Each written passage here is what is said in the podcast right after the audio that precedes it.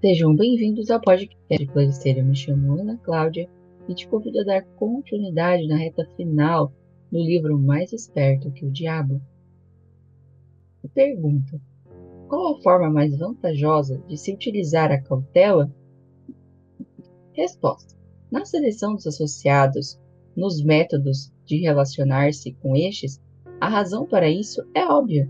Os associados consistem a parte mais importante do ambiente de uma pessoa, e as influências do ambiente determinam se a pessoa forma o hábito de alienar-se ou se ela se torna um não alienado. A pessoa que exercita a cautela na escolha dos seus associados nunca se permite estar intimamente associada com qualquer pessoa que não traga para ela. Através da associação, alguma forma definida de benefício mental, espiritual ou econômico. Esse método de escolher associados não seria egoísta? É um método sensível que leva para a autodeterminação.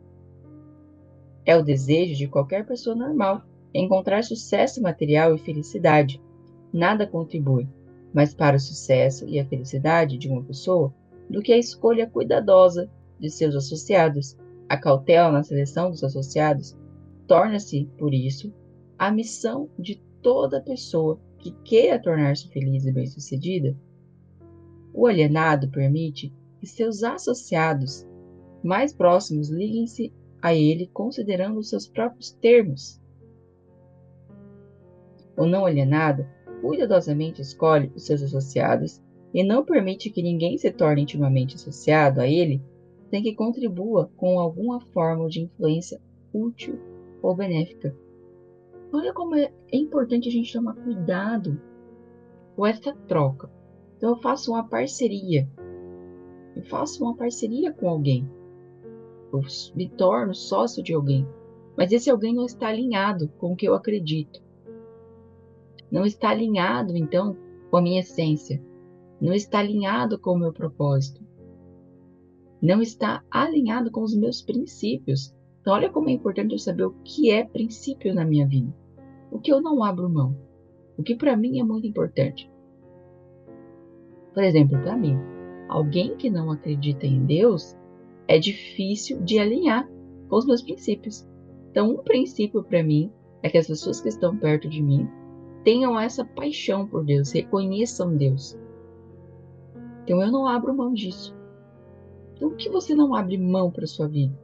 Antes de você escolher alguém para estar dentro da sua vida, você precisa entender quais são os princípios dessa pessoa. Se estão alinhados com os seus princípios. Isso não é ser egoísta. É você compreender que em um determinado momento, se a pessoa não está alinhada com você, vai ter o que? Brigas. E mesmo estando alinhado, terá complicações, porque faz parte de todo relacionamento divergências e pensamentos diferentes, mas pelo menos a base essencial é necessário estar alinhado. Nunca ocorreu a mim que a cautela na seleção de amigos seria tão definitiva para o sucesso ou fracasso de uma pessoa. Todas as pessoas bem-sucedidas agem com cautela na seleção de seus associados, seja na esfera comercial, social ou profissional, de seus relacionamentos sem o exercício da cautela na escolha de todos os seus associados, ninguém está certo do sucesso, seja em qualquer área da atuação. Por outro lado, a falta de cautela traz consigo algum tipo de derrota em qualquer área de atuação. Então, olha que interessante. Como é importante eu compreender as pessoas que eu estou colocando na minha vida. Quem é esse amigo que está comigo? Quem é esse meu namorado, namorada? Como é esse relacionamento com esse familiar? Em todos os âmbitos da vida é necessário a gente ter essa reflexão. Conforme eu fui estudando e buscando compreender mais a mente, o nosso corpo, a saúde, os pensamentos, a nossa força principal de impulso, e mais Deus também, orar mais e colocar mais a presença de Deus, eu percebi que muitas pessoas foram saindo da minha vida. E de início foi um pouco assustador. Quando você começa a ver que pessoas que você gosta vão saindo da sua vida. Só que ao passar do tempo, você vai percebendo que a pessoa já não fazia mais sentido para o momento que você estava vivendo. Por exemplo, ali na minha fase de adolescência, de jovem, eu gostava muito de sair. Então, eu ainda gosto muito de dançar, mas eu saía bastante, saía com muita frequência. Eu participava de vários aniversários, várias festas, várias coisas assim. Conforme eu fui fazendo faculdade, eu fui amadurecendo também, eu fui lendo mais, essa vontade foi se reduzindo. Então, o que acontece? Que pessoas que eram amigas, mas que saíam muito, deixaram de se encaixar, de estar em sintonia com o processo que eu estava vivendo. Então, automaticamente, ela vai buscar encontrar pessoas que estejam na mesma fase que ela e vão se afastar. Fora as pessoas que a gente tem muita empatia, que a gente gosta muito, mas que não tem troca de sinergia. Então não é algo equilibrado. Você doa demais e não recebe em troca. Ah, então significa que tudo que eu vou fazer de bom eu tenho que esperar receber algo em troca? Não, não é dessa forma. Mas digamos que é assim. Vou usar uma situação minha. Eu sou terapeuta.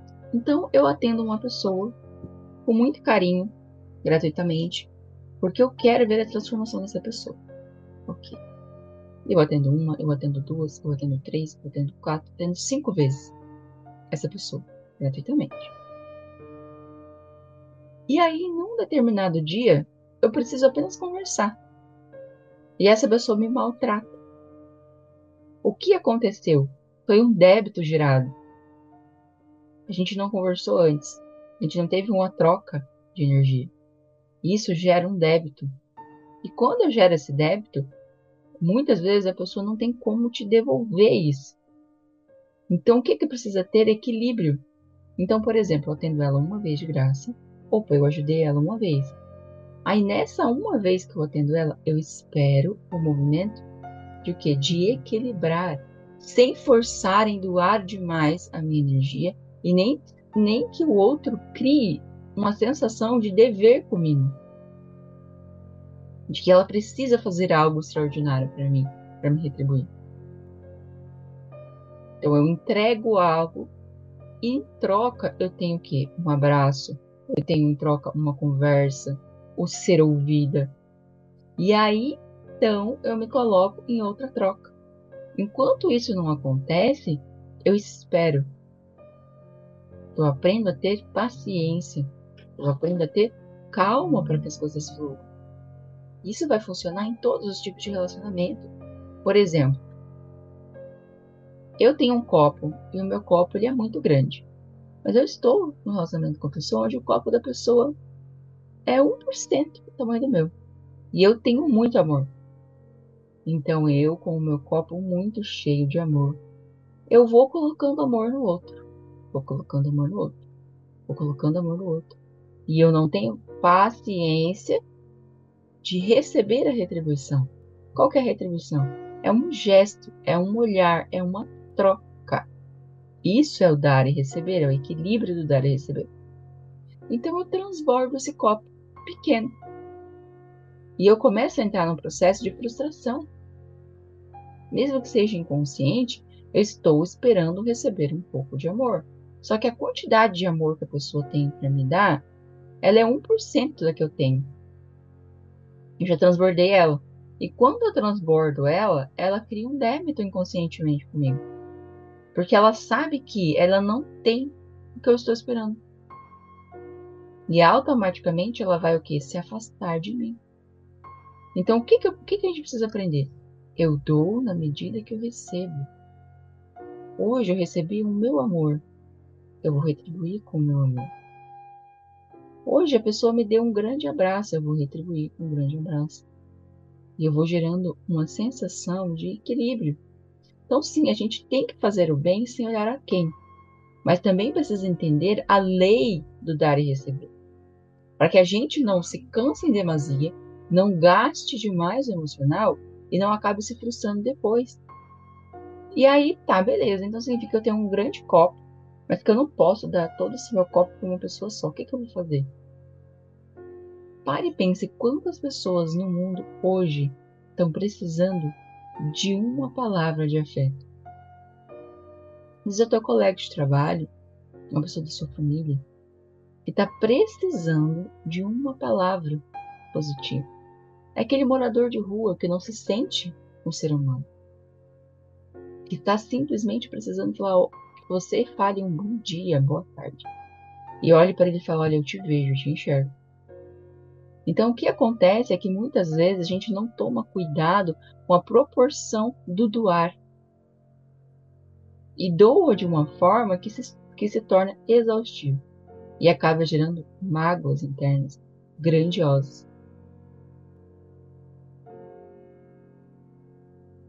Em resumo, existem três coisas interconectadas dentro da minha entrevista com o diabo que mais me interessam esses três fatores me interessam porque foram as influências mais importantes da minha vida. Um fato que qualquer leitor, leitor da minha história consegue facilmente discernir: os três fatores mais importantes são hábito de alienar-se, a lei do ritmo hipnótico, através da qual todos os hábitos acabam se tornando permanentes, e o elemento tempo. Esse trio de forças, invariavelmente, está presente no destino de todos os homens, de forma inviolável. Essas três forças acabam tendo um novo e mais importante significado quando são estudadas e combinadas como uma força grupal.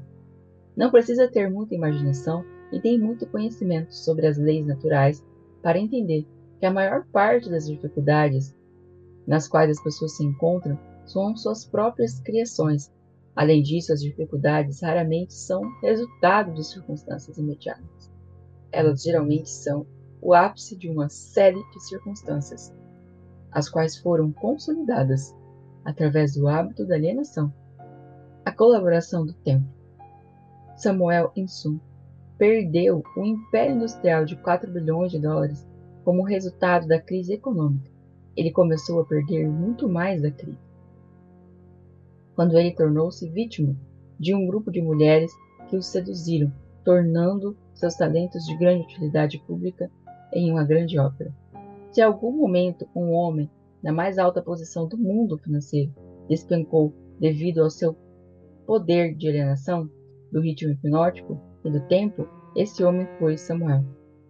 Eu estou escrevendo sobre o Senhor Insum, baseado em um conhecimento profundo sobre a sua pessoa e as causas dos seus problemas os quais datam deste tempo, em que eu servi com ele durante a Primeira Guerra Mundial, até o momento da sua tentativa doentia de fugir de si mesmo. Henry Ford passou pela mesma crise e arruinou-se, arruinou o Sr. Insul, mas Ford passou pela crise sem um arranhão e acabou no topo. Você sabe? Você quer saber a razão? Eu lhe contarei. Ford tem o hábito de não alienar-se em nenhum assunto. O tempo é poderoso amigo de Ford, porque ele formou o hábito de usá-lo de forma construtiva e positiva, com a ajuda de pensamentos de sua própria criação. Cercado por planos próprios. Pegue alguém, pegue qualquer circunstância que você deseje.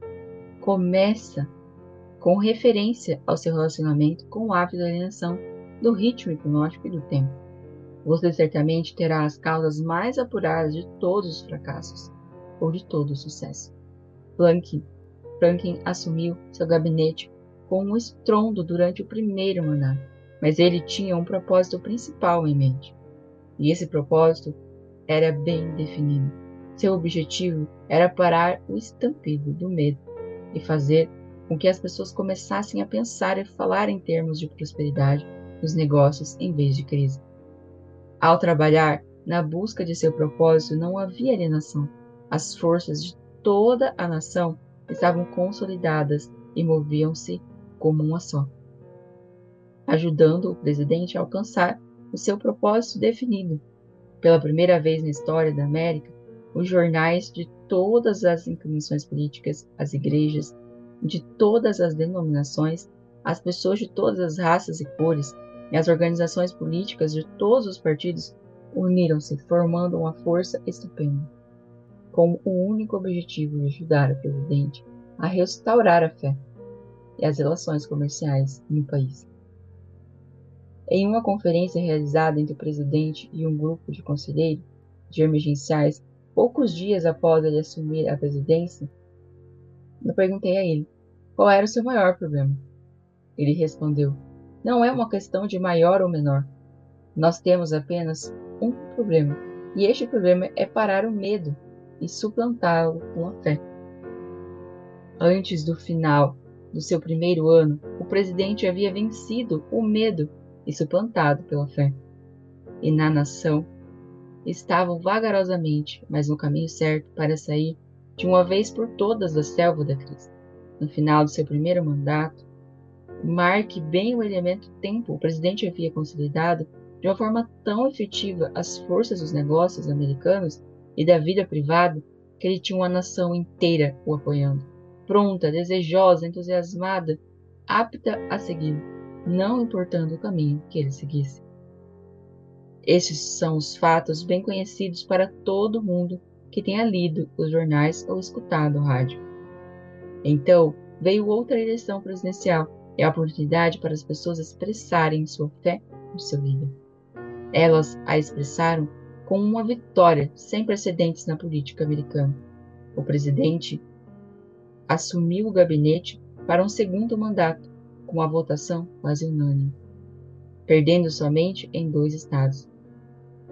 Agora observe como a roda da vida começou a reverter-se, voltar-se para outra direção. O presidente mudou a sua política baseada em definição de propósito e entrou para indefinição e para alienação. A sua mudança política dividiu o poderoso Partido Trabalhista e fez com que mais da metade do seu grupo ficasse contra ele. Ele dividiu, dividiu o que antes era quase sólido em ambas as casas do Congresso. Mais importante do que isso, ele dividiu o povo americano em dois grupos, prós e contras. E com o resultado final, que sobrou daquele presidente foi somente seu sorriso de um milhão de dólares e seu aperto de mão. Obviamente, não foi o suficiente para fazê-lo reconquistar o poder que ele uma vez teve na vida da América. Aqui, então, temos o excelente exemplo de um homem que foi aos céus com grande força através da definição de propósito. Desmoronou para o ponto da partida pelo hábito da alienação.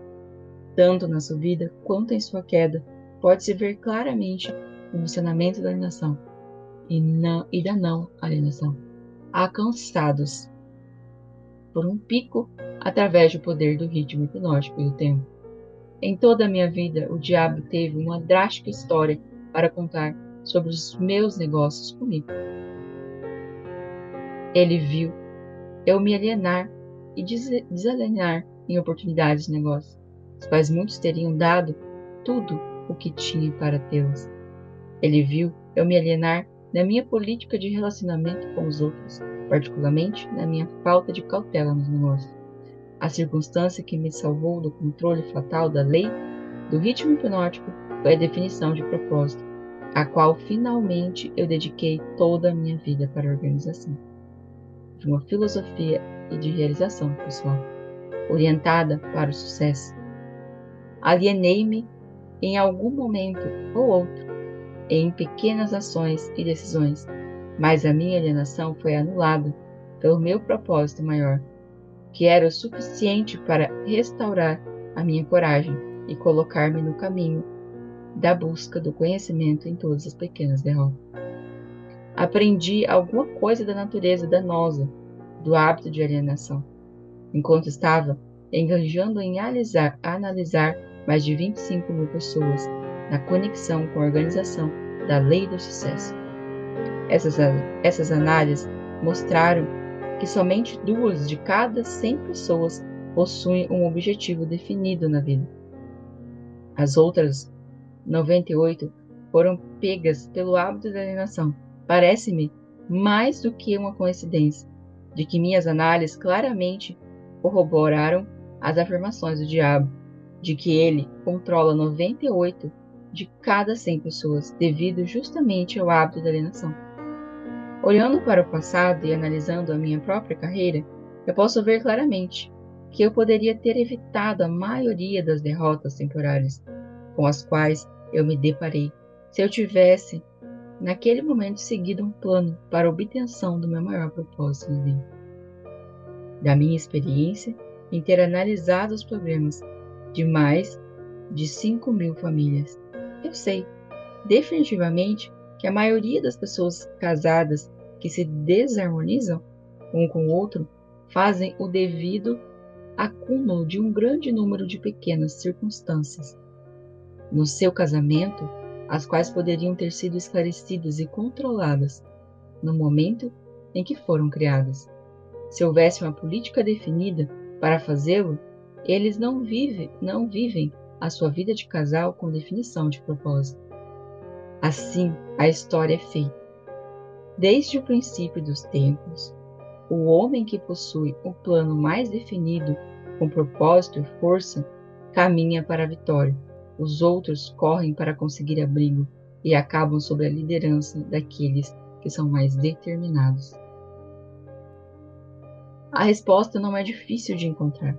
Não há necessidade de olhar para o céu para encontrá-la. Da minha parte, eu preferiria procurar a resposta no diabo, porque ele me contaria rapidamente que a vitória vai para as pessoas que sabem o que querem e que não está determinadas a conseguir, que estão determinadas a consegui-las. Elas dominaram o hábito da alienação. Elas possuem políticas definidas, planos definidos e objetivos definidos. A sua oposição, que muitas vezes está em número maior, não tem chance alguma contra elas, porque a oposição não possui um plano, nenhum propósito e também não possui uma política exceto a de alienar-se, esperando que alguma coisa possa vir de algum lugar para ajudá-las. Naquelas três breves frases, você possui todas as informações necessárias para distinguir com clareza a diferença entre o sucesso, fracasso, força e a falta dela. Então, tudo vai sempre mostrar para gente a necessidade de tomar posse dos seus pensamentos. Se você não compreende os seus pensamentos, você não compreende nada. Você se torna uma pessoa fraca que desiste nos primeiros obstáculos, pois a vida é, é sim um desafio diário. Quantas situações você já viveu que causaram dor para você? Quantas frustrações você já teve na sua vida? Se você não souber exatamente o rumo que você deseja seguir na sua vida, você vai desistir. E talvez você vai desistir a um passo de chegar lá. Então, ter o seu propósito bem definido e conhecer aonde você deseja chegar é um dos passos mais importantes da vida. Chegamos agora perto do fim da nossa visita através desse livro. Se fôssemos tentar colocar em apenas uma frase a coisa mais importante que eu tentei expressar através desse livro, seria algo do tipo: os desejos dominantes podem ser cristalizados nos seus equivalentes físicos, através da definição de propósito, amparada por planos definidos, com a cooperação da lei natural, do ritmo hipnótico e do tempo. Aí você tem a fase positiva da filosofia, da realização pessoal que eu tentei descrever através desse livro com o máximo de brevidade e simplicidade. Se você expandir a filosofia com o propósito de adaptá-la às circunstâncias da vida, você verá que ela é tão grande quanto a vida em si mesma, que ela cobre todos os relacionamentos humanos, todos os pensamentos humanos, objetivos e também desejos. Então aqui estamos no final de mais uma estranha de todas as minhas milhares de entrevistas que eu fiz com as maiores personalidades por um período de mais de 50 anos de trabalho na minha procura pelas verdades da vida que levam à felicidade e à segurança econômica. É estranho, no entanto, que após ter tido a cooperação ativa de homens como Carnegie, Edison e Ford, eu tenha sido compelido finalmente a ir até o diabo para encontrar um conhecimento prático do maior de todos os princípios elevados, revelados na minha procura pela verdade. Como é estranho que eu tenha sido forçado a experimentar a pobreza, o fracasso, a adversidade, em centenas de formas, antes de ter tido o privilégio de entender a utilizar a lei da natureza, que neutraliza essas armas e elimina de nosso caminho. Mas o mais estranho de toda essa dramática experiência que a vida me propôs, proporcionou, é a simplicidade da lei. Se eu tivesse entendido, poderia ter transmutado os meus desejos de forma substancial, sem ter de me submeter a tantos anos de períodos de dureza e miséria. Eu enxergo agora, no final da minha entrevista com o diabo, que eu estava carregando em meus próprios bolsos os fósforos com os quais o fogo da diversidade estava me queimando. E eu vejo também que a água com a qual esse fogo poderia ter sido extinguido estava em grande abundância, sempre disponível, esperando pelo comando. Eu procurei pela pedra filosofal com a qual o fracasso pode ser convertido em sucesso, somente para entender que tanto o sucesso quanto o fracasso são resultados das forças revolucionárias do nosso dia a dia, através do qual os pensamentos dominantes são costurados ponto a ponto e transformados nas coisas que queremos ou nas coisas que não queremos, de acordo com a natureza desses pensamentos. Infelizmente, eu não entendi essa verdade no momento em que alcancei a idade da razão, porque se tivesse entendido, teria sido capaz de desviar os obstáculos que fui forçado a pular enquanto caminhava no vale da sombra da vida.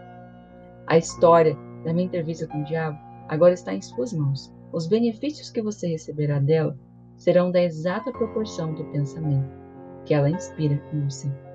Para beneficiar-se da leitura dessa entrevista, você precisa concordar com cada porção dela.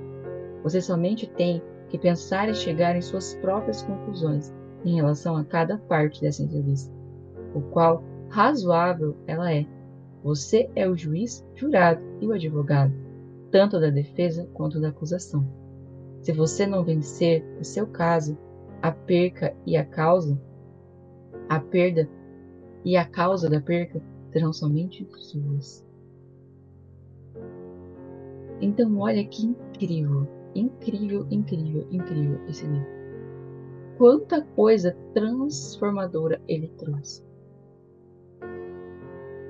Eu espero que toda essa passagem, toda a estrutura desse livro tenha tocado a sua alma, a tua mente transformado e mostrado para você a necessidade de cuidar dos seus pensamentos, de transformar os seus pensamentos, de compreender que você tem a chave da transformação da sua vida em todos os aspectos.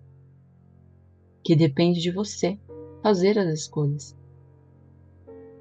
Então, eu quero desejar para você um ótimo resto de dia, um ótimo final de semana, que seja muito abençoado, produtivo, cheio de conclusões boas e transformações. Nos vemos agora no próximo livro, que será o Pense em Riqueza.